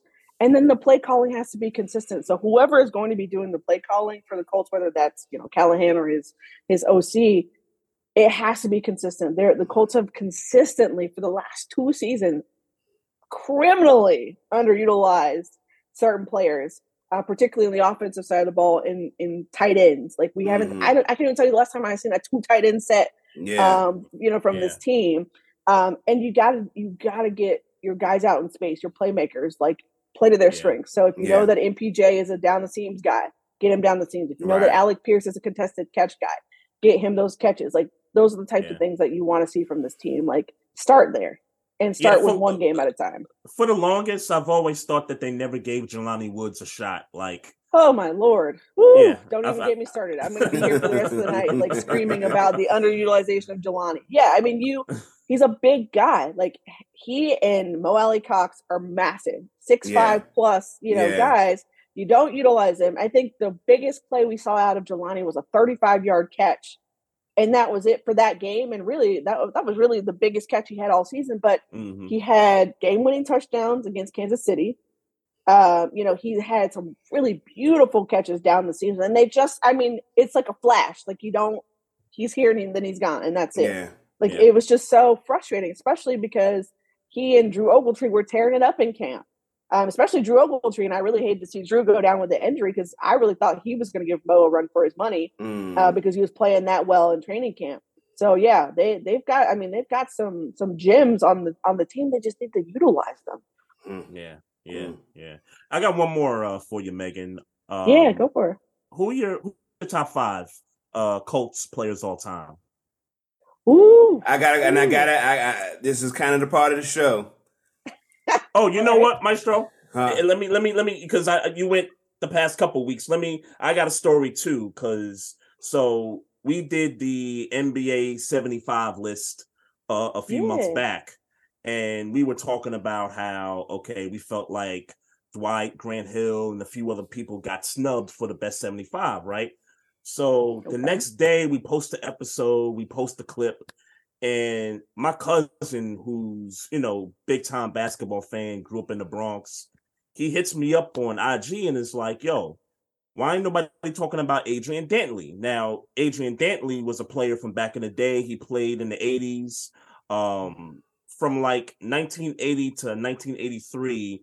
He averaged 30 points a game. And if you watch the NBA back in those days, that was uncommon for a guy to average that much, you know, in the Mhm. NBA.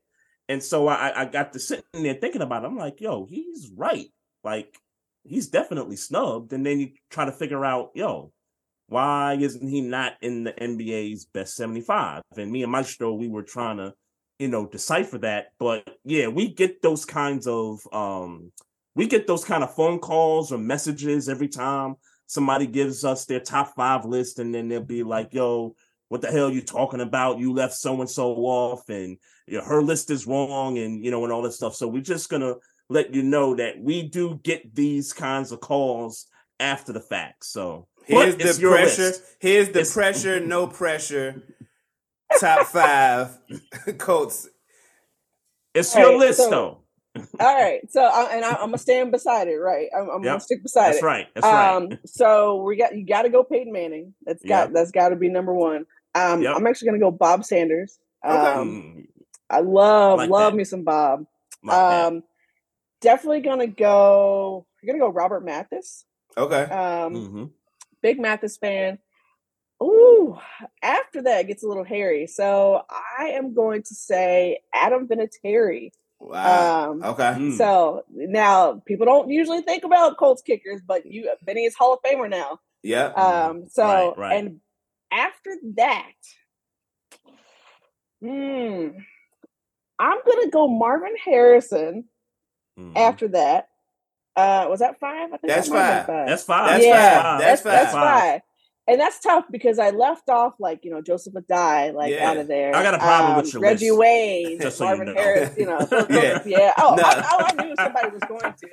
I Yeah, it did. was tough. It was you definitely tough gonna get me through cussed out tomorrow. That, that's that's the, you're definitely I- gonna get me cussed out tomorrow. I, I got a problem with your list already. I ain't got a problem Yeah. with it. I don't care because it's your list, but I'm definitely going. I Son, mean, you put the you put the kicker, you put the kicker in your top five, and I know you said that you don't think about Colts kickers, but when you think of Adam Vinatieri, I think most people associate him Yeah, with, New, England, before they right. associate I him like with Van Indianapolis. Jack. I like Van Jack. Don't- don't do Oh, I, oh, I know, I know you. I know why you like Van Don't do that. Don't do that. I know why you like Van I Jack. I like Van Oh. Jack. But no, okay. So the thing is, like with Benny, Benny was epitome of consistency for a Yeah, long, absolutely. long time, mm, Absolutely. right? Like really, really rejuvenated career. And oddly Yeah. enough, he spent more time with the Colts than he did Yeah. with New England by the time Yeah. his end of his career. Yeah, Um, so I mean, he's a staple there. Like, and and it was hard for me like to not put Joseph Addai in there. Hard for me not to put Reggie Wayne in there. Like those are the say those are the ones Reggie. those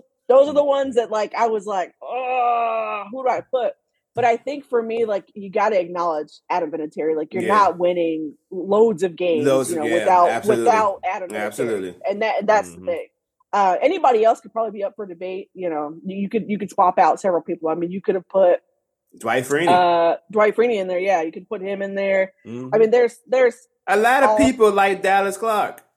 yeah, I was gonna say you could put Dallas in there as well. I mean, there you could have put Andrew Luck in there. Like I Yeah. could have put lots Right. of folks in there. Right, right. Uh, you could have put Yep. Johnny Unitas in there. Like I could keep going Yeah. on this list, but it's tough. It to, for five players. It's tough. It's really tough. That is tough. I agree. But regardless, it's your list. I'll take the cuss out for you. You ain't even got to worry about it. yeah. That's good. I, I, I appreciate that. The Before we let you go. I got one more knife to twist on you. Uh, okay. I got one more because we talked about the history of uh, Colts and Steelers, and we didn't talk about uh, the fumble on the one yard line. And Ben Roethlisberger just did a little something. You know, he ain't that fast, but he just wide enough to get in the way and slow it down. I'm you kind of and- referenced this game already. And and with that happening, the Pittsburgh Steelers go on to win the Super Bowl. Miss Hall, you've been a pleasure. You've been a pleasure. I can't even say anything. I'm like, nope, You- gonna touch it. Nope. You've been you've been such a great guest. We we we me and Trey we appreciate you, and uh, we, we keep in touch. Keep in touch. Yeah. And before we let Yeah. you go, please plug your plug what you uh, your social media, your show that you got going on. Plug it so the people can know where to find you. Yeah, absolutely. So you can find me on Twitter. It is at the Megan Hall. Same thing on Instagram. Um, you can find me on TikTok. It's Real Life Blue Stories. So that's for my podcast. Same thing for YouTube, Real Life Blue Stories. Um, and then you can find me on coltswire.usatoday.com. So that's all my content plus the rest of our staff. Real life blue stories. Real- I got, don't got, worry. I got Life it Blue right. Stories. Real got life it. blue stories. Yeah, I, I, I apologize for my unprofessionalism earlier in the show, but yes, I'll, About to I'm gonna send, get that about right. to send them to I'm, I'm, uninterrupted. I'm, I'm gonna get that right. I'm gonna get that right. It's all good. so. It's all good. nah, love. We appreciate we appreciate you, and like I said, Yeah, keep it keep in touch, keep in touch, and uh, we'll see you on social media. Yeah, absolutely. All right. Peace. All right. Thank you. All right, Peace. yeah. Peace. Uh, that was Megan Hall. Uh, you can catch her on Twitter, also uh, Coltswire at USA.com, and the podcast, Real Life Blue Stories. Got it right. Yeah, man. Yeah, Got it man. right. Got it right, man. Um, So we got to talk about the Super Bowl, man. Uh, Um, we, we, we I, do, I can't I- believe we went this far into Yeah. a podcast. Yeah, I, I didn't think we was gonna go this far, but it's it's it's cool though. But I before we go to the Super Bowl, I I did want to throw out there. Um, AJ Green announced his retirement Yeah. yesterday. Um, from from my standpoint, good riddance because the dude killed us in games over the years. Um, but I got a question for you, and I posted this on Twitter the other day. Um, is AJ Green a Hall of Famer to you? Yes. He He's in my he's in my Hall of Fame. Oh, Um, your look, of Fame. he's Okay. well, well, Okay. no, he's in the Hall of Fame. Look, ten thousand career yards. Mhm. Um, what what was it like five to six seasons of a thousand yards, and then six out of seven, um, before the injury hit. You, you know, really, really hit. I guess. before he was on his way out of Cincinnati. Yeah, right, right. Mhm. Um, so I mean, that's a in my mind, that's a Hall of Fame career as a wide receiver. Uh, first ballot, maybe not. Um, but but for certain in my mind, he's a Hall of Famer. Um, he's in my Hall of Fame. Um, I posted it, and I, and I and clearly I didn't tag you because you would have known my answer. Um, He's in my Hall of Fame for his bout with uh, Jalen Ramsey when Jalen Ramsey was a Jacksonville Jaguar. When uh, Ah, yeah, I remember that. yoked game. him up, Yeah, I threw a couple. that. I mean, he he punched a helmet, bruh. He punched at a helmet. I, I remember that. You know, so I, I remember that, and that's and and AJ Green, you know, ain't known to be you know yapping at niggas on the field. Like that's that well, was he ain't the- do no talking. I know, but that's one of the quietest dudes on the field, and I, I saw that from him, and I was like, oh, you must have did something like real, like you must have really pissed this dude off because Yeah, AJ nah, he's Green definitely Hall of Famer. AJ Green don't do that. So okay, so I'm I'm gonna take I, I got a different take on it. Um, and this isn't my bias here because you know I root for the rival to the Bengals, but um, I feel like in this today's NFL, it's easy for receivers to get thousand or ten thousand yards receiving. Obviously, if you play that long enough, if you play 10 years, 12, 14 years, I, I feel like in this NFL today, it's so much easy to get um 10,000 yards for your career. Not to say that not to not to say that he wasn't a beast or anything like that. And I'll I'll throw some other examples out there. Brandon Marshall, who I thought was a beast, you know, the time that he played, you know, 10,000 receiving yards for his career, but you know, the dude had, you know, and it's and it's to no fault of his own, but we never really got to see Brandon Marshall in the postseason because of the teams um that he played for. Um, we've seen AJ Green in the playoffs, but you know, it was the Bengals, it was Marvin Lewis's Bengals. They never won when they got there again through no fault of AJ Green. Um, the one game I think I think against y'all where Burfict hit the AB, that was the game that um they were supposed to win and it didn't happen. Um, I'm a, I'm a, I'm gonna say I'm gonna say he's not um for Wow. now because I I I don't because and look um and and I, I've I've noticed this too like there's a lot of receivers that's like in that top five and I'm and I'm talking about in the history of the NFL Mm-hmm. um other than Jerry Rice, but you look at guys like T.O., Randy Moss, Larry Fitzgerald that are in that top five, top 10 when it comes to yards and touchdowns and stuff like that. You know, a lot of those guys don't got rings. And again, I'm not gonna, you know, hold them not winning titles against them. Um, but it's it's so hard for receivers to get into the hall, as we, you know, we've talked about in the past. It's so hard Is for it? them. I, I think it's I think it's hard for receivers to get in. Like Isaac Bruce, it took I guess Isaac Bruce mad years to finally get in. It- it Sure. took- it, you know, Torry Holt, uh, another guy that I thought was a beast, you know, for a long time. Um, you know, it, it, it took him a while. So yes, Um, it does take a while, Yeah, but when you were top five receiver for six out of the seven years you were there, uh, you know, in your in your stint, I- don't think ten thousand yards. But ten thousand yards is not easy in a career for two reasons. One, because that that's under the assumption that you can get, let's say, seven hundred fifty yards a season. That's not easy. Um, this dude was getting a thousand yards every year up until his injury. Uh, outside of one year, and in that Sure. in, in that one year that he didn't get it, he had ni- like nine seventy. So uh, Sure, uh so sure. nine hundred seventy. I'm sorry. So Mhm. I, I I don't think I don't think um I don't think that that's uh, I disagree with you. I don't think there's no way in hell that receivers that it's easy for receivers um to get ten thousand. I don't think that's easy. I don't think that's easy at all. So I got At a question all. for you. So I got a question for you. So you you putting Brandon Marshall in the Hall of Fame? Yes, Okay. not first Uh, ballot, but yes. Sure, sure, sure. Um But AJ, and by the way, I'm not I'm not putting AJ Green first ballot either. No, I agree. No, Yeah. like if if you bring the argument to me and say he's a Hall of Famer, but he's not first ballot, I get that. I I, I get that. But Brandon Marshall, um, Yeah. I'm I'm trying to think of somebody else. Um, the Jacksonville receiver from years ago, Jimmy Smith. Um, Hall of Famer to you? Um, yes, honestly, yes, Okay, honestly, yes. yeah. I Now, mean, obviously, now obviously, and if we're just talking about statistically, yes. Um, Oh, okay. um, because here's the, the the thing about it is is that it's going to be difficult because um cats like Julio Jones is coming up uh, at, at some point. You know, I know he Right, didn't retire right. yet, but at some point, right. cats like he's coming up. At some point, Antonio Brown is coming up. Like these, like those Right. type, those it took types Reggie of, Wayne some years, right. To get, like when you, you talk know, about those types of talents, so Mm-hmm. obviously it's going to take a little while for like. As good as Brandon Marshall and and um uh, uh AJ Green was, they weren't Mm-hmm. quite right. Antonio Brown, Julio Jones level. You know what I'm Right, saying? So it's it's going to And I think time. AB is, and I think AB's first ballot. Yeah, I agree with you. I agree Yeah, with you. Yeah, I so think AB because he he did he I did think something first spectacular.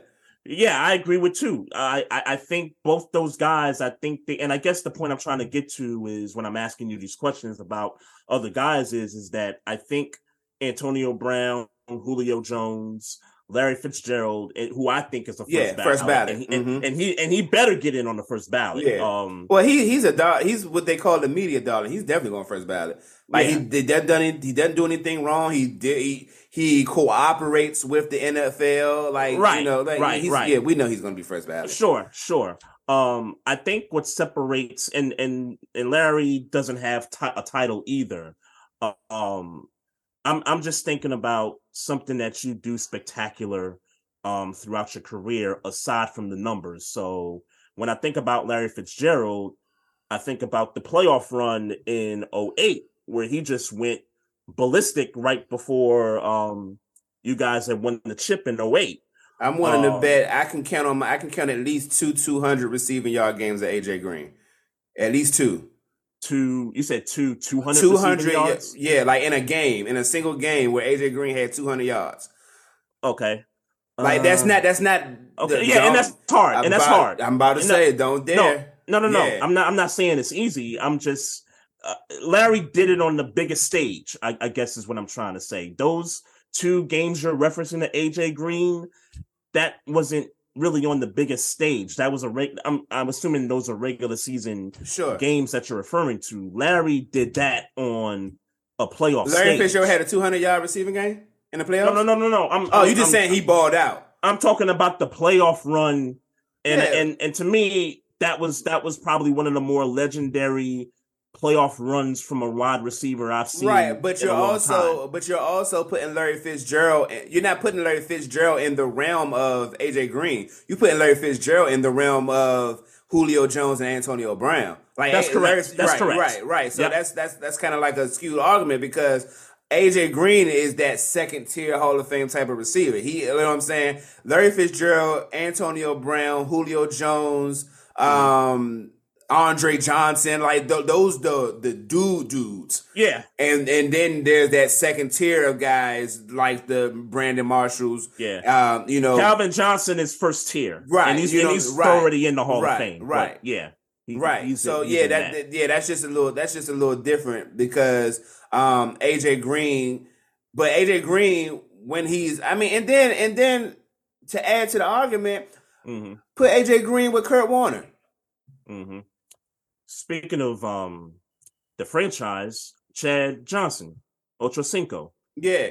Hall of he, is he a Hall of Famer Famer, to you? one hundred percent. But Okay, again, I, on- I, I I agree. I agree with that. but but he's on that second. He's high, but he's Mm-hmm. on that second tier with the Brandon Marshalls and the AJ Greens. So it sounds like what we're, I guess, the conclusion of this. It sounds like you get ten thousand receiving yards, you're a Hall of Famer. Is that like the threshold for that? Um, I I I, think so. I, I I I can I can live with that because because Okay. yes because be honest when I when I looked at his stats, I said oh 10,000 yards that's good.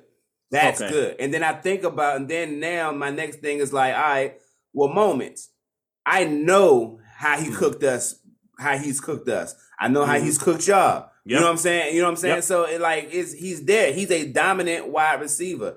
Uh. Again, not with the upper echelon, but he Right. right. up right on that second tier. He's right on that Mhm. second tier. He was a top uh, top five, top ten yeah. when he was in his prime every year. He was a top five, top ten every every year in his What prime. about a what about a cat like Derrick Mason? Derrick Mason's got ten thousand yards receiving. Yes, Hall his running. Famer? Yes, his run in Baltimore Hmm. was his. Even as they like, he wasn't Appreciated it. Yeah, I Yeah. appreciated it. Yeah, yeah, yeah. yeah, Okay, one hundred percent. okay. Because I mean, the, I think I think the art I think the thing is about it now is that Mhm. because now they throw so much, Yeah, you're going to get people who are going to get in the hall just for being able to catch the balls and being being dominant in their time. They're just getting they're getting more uh, targets. They're getting more targets.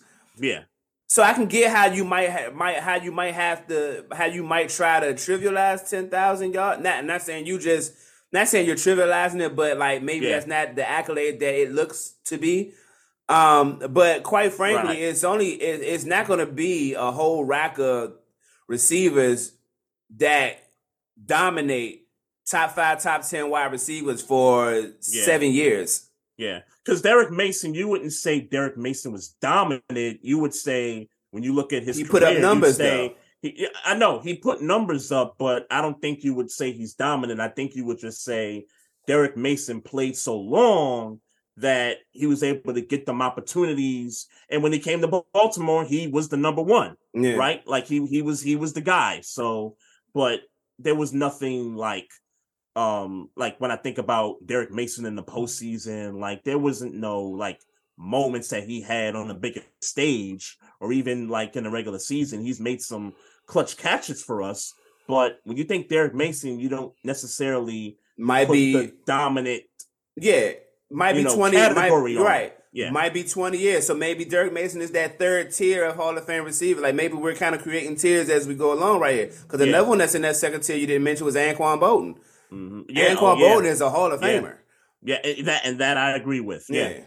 yeah, because he, yeah, I mean, alongside Fitzgerald in that same postseason I referenced, Yeah. He he was doing the same too, and and even for us when we Yeah. won the Super Bowl, dominant. So Steve Smith is a Hall of Famer. Steve Smith is a Hall of Famer. Uh, I and I, I think Steve Smith's first ballot. Yeah. I, I I think that man. I mean, again, for me, it's playoffs, biggest stage. That guy had moments, you know, when he played in the Super Bowl, and he, you know, he balled out in that Super Bowl. That yeah, just the fact So, that the fact of the matter is, is there there are going to be a lot more wide receivers entering the Hall of Fame because we're more of a passing league now. It's yeah, just, yeah. But don't you think? And I'll, I'll I'll wrap it up with this question: as we go, you know, ten years from now, where you know this this phenomenon of throwing the ball and targets increase.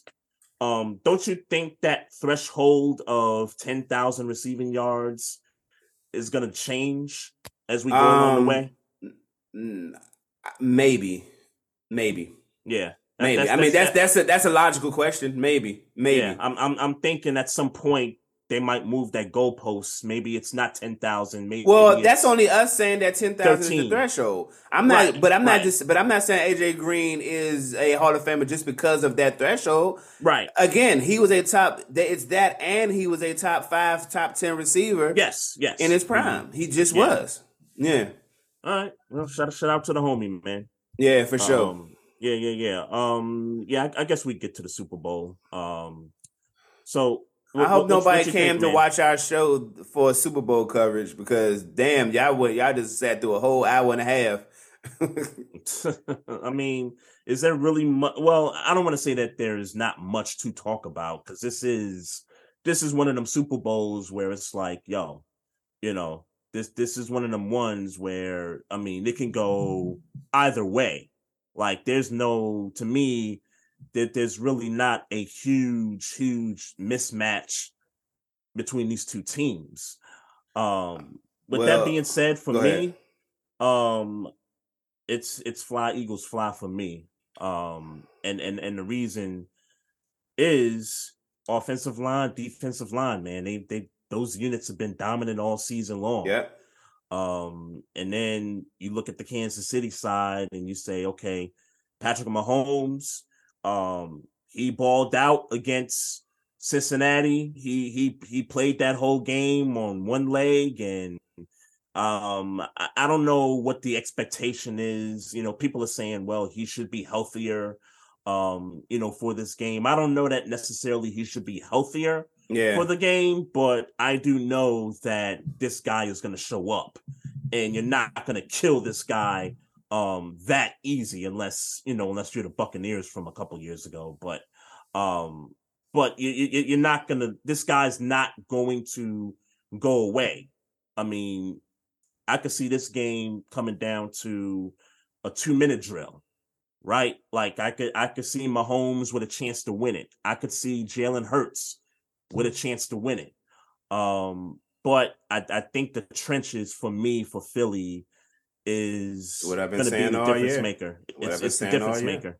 Is what I've been. I mean, they legit rotate freaking eight, nine, ten people on their defensive line. like they, they they literally do that. Um, according to the NFL script that was leaked online, the Philadelphia Eagles are going to beat the Kansas City Chiefs thirty-seven to thirty-four. I'm going to put five dollars on that on that bet. Yeah. um, I checked out what the money line on was at, by the way. So on the FanDuel joint, it, it is plus twenty thousand right now. So yeah, I'm I'm putting some money on that particular score, not necessarily like a parlay or anything. yeah, I'm yeah. putting the money on this gonna be the final score. So I'm telling you, if this script leak, if this script shit is real, and, Hey, and- hey, at least I'm gonna make some money off. Let me make some money off. Let me right? make some what I'm motherfucking money on You know what I on mean? the script league. Thank God for that. It, it- thank God for the internet. Yeah, Yeah. so I'm gonna put five dollars on that just in case, and and and I, I Mm-hmm. will also do a uh, a parlay, but um, Yeah, I'm yeah, gonna do that for too. sure. But I'm gonna do. sure. I'm gonna do a lineup too. I'm. I'm, I'm gonna do a Yeah. FanDuel lineup also for this for this game too. yeah, for sure. Um. So yeah. But I yeah, I, but I agree with you that um look, man, and I would love to be wrong because if Patrick Mahomes wins this game, he balled his ass off. Let's be clear. Yeah. There's no other way Oh, he yeah. there's there's no other way the Chiefs win this game. The Yeah. only way the Chiefs win this game is Patrick Mahomes went ape shit. I'm talking 350 four touch like he went crazy. Yeah, That's the only way. I see them winning this game. Um Philly's too good on both sides of the ball. They're Both just too good. They're just number- too good. The number that stands out on that defensive line and and really that defense for that matter 70, 70 sacks, sacks. 70 sacks in a regular season four guys with at least 10 plus sacks Yeah. like that's that that that's crazy you know what i mean so um i think it's gonna be a great super bowl though i, I think it's gonna be a great game Yeah, it's been fun. It's been fun. I don't know. I don't know if uh Jody knows Breezy on Twitter, but it's Mhm. been fun uh watching their timelines uh, all week. Uh, you know, Jody obviously a Chiefs fan and Breezy a Eagles fan. It's been Yep. fun watching them be so um yeah excited about their teams being in the uh, Super Bowl. So Yeah. shouts out yeah, to them. yeah. But shout out yeah, to breezy she went to the uh senior bowl to cover the senior bowl a few days ago okay, shout that's what's up. Yeah, shout out to her up. for doing that So, Yeah, but for sure, I mean, for sure, I definitely got Philly winning. Um, I, I don't, I don't know if it needs Mhm. too much more uh analysis, but I definitely got Philly winning, and, and I'm gonna go with, and just because the script was leaked, I'm going 37-34 Philly. No doubt, no doubt. Um, oh, I do want to make an announcement. Um, Steve Wilks, um, Steve Wilks, uh, defensive coordinator yeah. for the 49ers. shout out black man, get that money. Shout out, shout out, shout out to him. Brian Flores, and I know you hate Yeah. to lose him, but Yeah, I do. defense defensive coordinator for the Vikings. Uh, and we just to him. talked about it, and we just talked about the Vikings, and we talked about how they on that this window is shrinking. Yep. Yep. Bring somebody in that's gonna fix that defense. I wish nothing but the best for Brian Flores. Yeah, yeah, yeah, no doubt, no doubt. Um, but um, for the Super Bowl, like we did last year, um, we're gonna be doing a giveaway. I got one T-shirt left. It's the Barbershop Sports Talk podcast merch. It's a T-shirt, and I got a keychain also that I'm gonna give away. Um, so you know, for all y'all listeners that don't follow us on Instagram, um, you can follow us at Barbershop Sports Talk Podcast.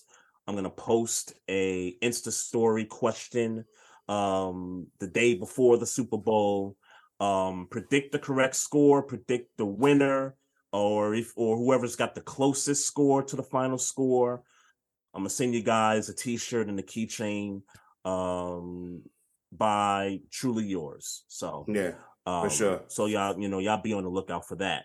Um, one more thing, man. Um, quick thoughts on the Kyrie trade to Dallas. Um good. Good for them. Good for them. Um they needed to get get some of that pressure off of Luka. Mhm. Um it might work, it might not work, but you you you made a very good attempt at trying to get some of that pressure off. Um do I think this is a a finals type of move, yeah, but you're gonna need another piece. You know, it's not gonna just uh you losing Yeah. Finney Smith, losing Finney Smith is is an issue. He's a And Dinwiddie, Din, losing Dinwiddie. yeah. I- well, I I, think- don't think losing Dinwiddie is that bad because Dinwiddie is kind of does what Kyrie does, but Kyrie does it better, obviously. You know what I'm saying? He's a, Mm, Okay, He's okay. a scorer. He's a Okay. scorer. He like he handles the ball and he scores. That's what Okay. Dinwiddie does. Yeah. So Okay. um, I, I think that the the Dory Finney Smith loss is a bigger loss than Dinwiddie uh, Mm. because that's a that's uh defense perimeter defender. That's a Yeah. Um the Mavericks still don't have a bench. Um that that's a concern for me still and I get that Luka's got help, Kyrie's going to provide the help. Um but like you said, if you're Dallas, you're in the Western Conference, there's really nobody that, you know what I mean, it's like wide open. the the Warriors like Steph It's is wide out. open. Steph is out for a few weeks. Like, you know, do we really believe in the Nuggets? Do we really believe in Memphis? Do we really believe in uh the Pelicans? Like, And they We- on a slide. you know, right, right. The the Suns. Like, do we really? y- y- Yeah, you know what I mean? it's even though the open. Suns, even though the Suns got there a couple years ago, like, still, Oh, you I know- told you I don't believe the Suns no more. uh, After Uh, Luka dealt after Luka dealt with him game seven, I don't believe unless they go get Kevin Durant, which has been in in the rumor yep, mill. that, that's that's been a I possibility don't there. I don't believe the Suns. I don't believe them. Um, well, I'm I'm I'm not gonna go that far. They did go to a finals, and you know that that that got game smoked seven, there too. That that game seven was more about CP3 and Booker not showing up in the biggest game of the series. Like, so why we believe them? Because they didn't show Huh? up. Why we believe them then? You you think that's gonna happen again? I, I don't think that's. And they happen also and, and also Luka was there. Let's be clear. no, I, I I get it, Oh, but yeah. Luka Luka's always there. Like Yeah, that's yeah. Like, like I'm not trying to take anything away from Luka. That's what I expect from Luka Doncic. But Yeah, I don't I don't expect I don't expect Chris Paul and Devin Booker and I forget what the numbers were, but they got beat. trash. They, they got It beat handily. They got in their game ass seven. kicked, bro. In game seven. Yeah, I don't They believe them. they got their ass kicked, I don't believe them. I don't. That's an anomaly. To me, that's an anomaly. I, I I just don't see that.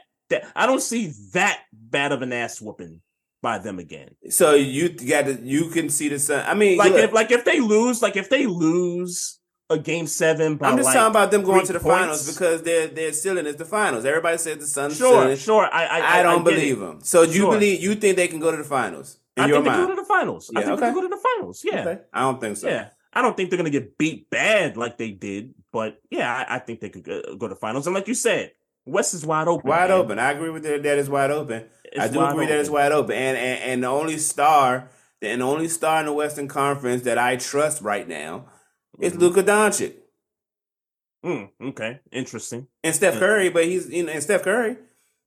Yeah, I was gonna say like because if if Golden State gets in the final eight, and if they're like a six seed or seven seed, like would it shock me if they went to the finals as a six seed, seven seed? No, it, it wouldn't shock me. Um, but I I think I think what Golden State has, um, not to turn this into a Golden State conversation, but there there clearly is some issues on that team. I mean, Yeah. it, it clearly something going on there. So, um, but yeah, we we gonna see, man. And and on the Brooklyn side, um, yeah, I, look. I don't get Kevin Durant about it, man. They, I heard a story. I saw. I saw. I did see a story today, though. Even though I said something about Phoenix, I did Yeah. see a story that where Slim said uh, the owner said, "Nah, we we nah, he ain't going nowhere." yeah, and, and that and that they're gonna, out. and that they're gonna go in and have a conversation about what they could be doing better and uh, like basically what they did in the summertime. This just Right, happened in the summertime, so it's like, bruh, like like stop holding them, stop holding them captive, bruh. Just Yeah. gonna let them go. yeah, exactly. Just gonna let him go, exactly. bruh. Like you just got rid of his man. And, and and look, granted, truth be told, he wanted to go. You, he wasn't really giving you a whole bunch of play on the court anyway. All right, go ahead, let him go, see what you can get. And they did get pieces for him. Um, Mm-hmm. I mean, but not necessarily championship pieces, but good pieces that you can kind of build Right. on until your next star comes. Yeah, Um, right. yeah, Right. man, just go on, just go on, go on, go on to cut ties, man. Your, the experiment didn't work. It didn't Uh, work. It's a failure. Yeah. Yeah, it It's- didn't it's, work. It's, it's it's it's a failure. Um, yeah, we'll we'll, see what happens. Um, Stephen A. alluded to keeping an eye on the Celtics. Yeah, um, I, I saw that. I, I I'm not so certain about that. Um, Well, that, that convers- we did have that conversation earlier I in the know, season. I, I know, I know, but I, I I'm not so certain. Like why? Like uh, again, that's the that's the team you got to go up against. Like that's the like that's What the that rival. even- That's the about rival. that? You keep I- I get saying it. that. I get it, but why? Like, uh, why? Why I ain't make going you better? And I gotta go through you. We ain't going nowhere as Brooklyn. we not going nowhere. Uh, well, look, if if if people look, do people still say KD when he's healthy, best in the game, best in the world? I do. Okay, hey, if you healthy, ride ride the season out, see what happens. Why? Well, that, that's never been. That's See- that, that see- hasn't see been. what happens. That hasn't been his history though. I, I get it, but see what happens. I don't. What I, I'm not. I'm the best, but I'm maybe the maybe best. maybe Middleton is not what he was a couple years ago. You know what I mean? Maybe maybe the Celtics maybe they taken you know a, a step down. Let, us see let's see what happens. Philly. Yeah. Do we trust James Harden? Like, come on. If if I'm Brooklyn, Hey man, stand KD pat. might KD might not be trying to hit none of that shit you talking Stay- about. He KD might be saying, "Hey, I'm trying to get a chip the easiest way I can get it. I'm already that nigga. Well, I'm already that nigga. if he look, if you and I know if they somehow get to the finals with this roster here, um, and and let's be clear, Dinwiddie's on this team now. Yeah. He's back on the Nets. Finney Smith is on the Nets. Yeah, They still got Seth Curry. They still got Nic Claxton. Um, their bench, I kind of like their bench a bit. Um, ride the thing out, see what happens, man. I mean, you, you never know when this, you know, you just you just never know. I don't think there's a is there a is there a dominant team in the East right now? I mean, I don't like, know who's done. I don't even know, bro. You asking the wrong person right, Right. You- I'm not right. even locked in So- right now. I'm not. I'm, just, I'm saying because I'm not even locked in right Nah, now. I know, but Yeah. you, you, you, but you, I'm saying you're right. You're like even with you not seeing what's going on, you're right. Like I don't think there's a like there's no there's not a dynasty in the East right now. I mean, I get Milwaukee's got the chip already.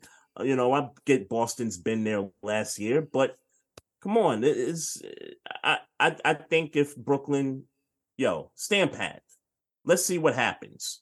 You know, and he's locked into what four year deal, Yeah. something like that. Yeah. So, yeah, we'll see. We'll, we'll see what happens. for sure. Um, shout out to um, I, for, I forgot to shout out Chief Rocker in the Facebook live chat. was good, man. Appreciate you uh coming in with us. Uh, also, everybody tuning in on Facebook Live, Twitter Live, and YouTube Live. Make sure y'all continue to follow us on the platforms. Um, you, y'all can check us out on our Instagram at Barbershop Sports Talk Podcast. Um, if y'all got questions or comments, you want to email us, it's barbershop sports talk one at gmail.com. And uh, drop us a review. Um, if you listen to us on any of the platforms, Spotify, iHeartRadio, Google, Apple, drop us a re- uh, drop us a review. Let us know what you think. Um, and you know that all, all be good with that. Um, hey man, looking forward to this weekend, man. Uh, Yes, looking sir. forward to next week. Man, are we recording on Monday or no, bro? Because I, it, I I hate to Um, bring, I hate to be breaking fourth wall, but I need to know because Uh, yeah, I'm I'm I'm working on that. right, I- but right. I'm but I'm but I'm I'm 99 percent. to say because it's Valentine's Day on Tuesday. I, I'm just telling you, my Nah, kids ain't you. having it. I my got kids you. ain't having it. I ain't got no date except for my you. kids, but they ain't having it. I, I I got you. I got you, my G. All right. I got you, homie. All right, folks. Y'all have a, a rest of a you know a good week. Enjoy the Super Bowl. We'll be back next week to recap it. Peace, one love, and mind your own business. and drink some water.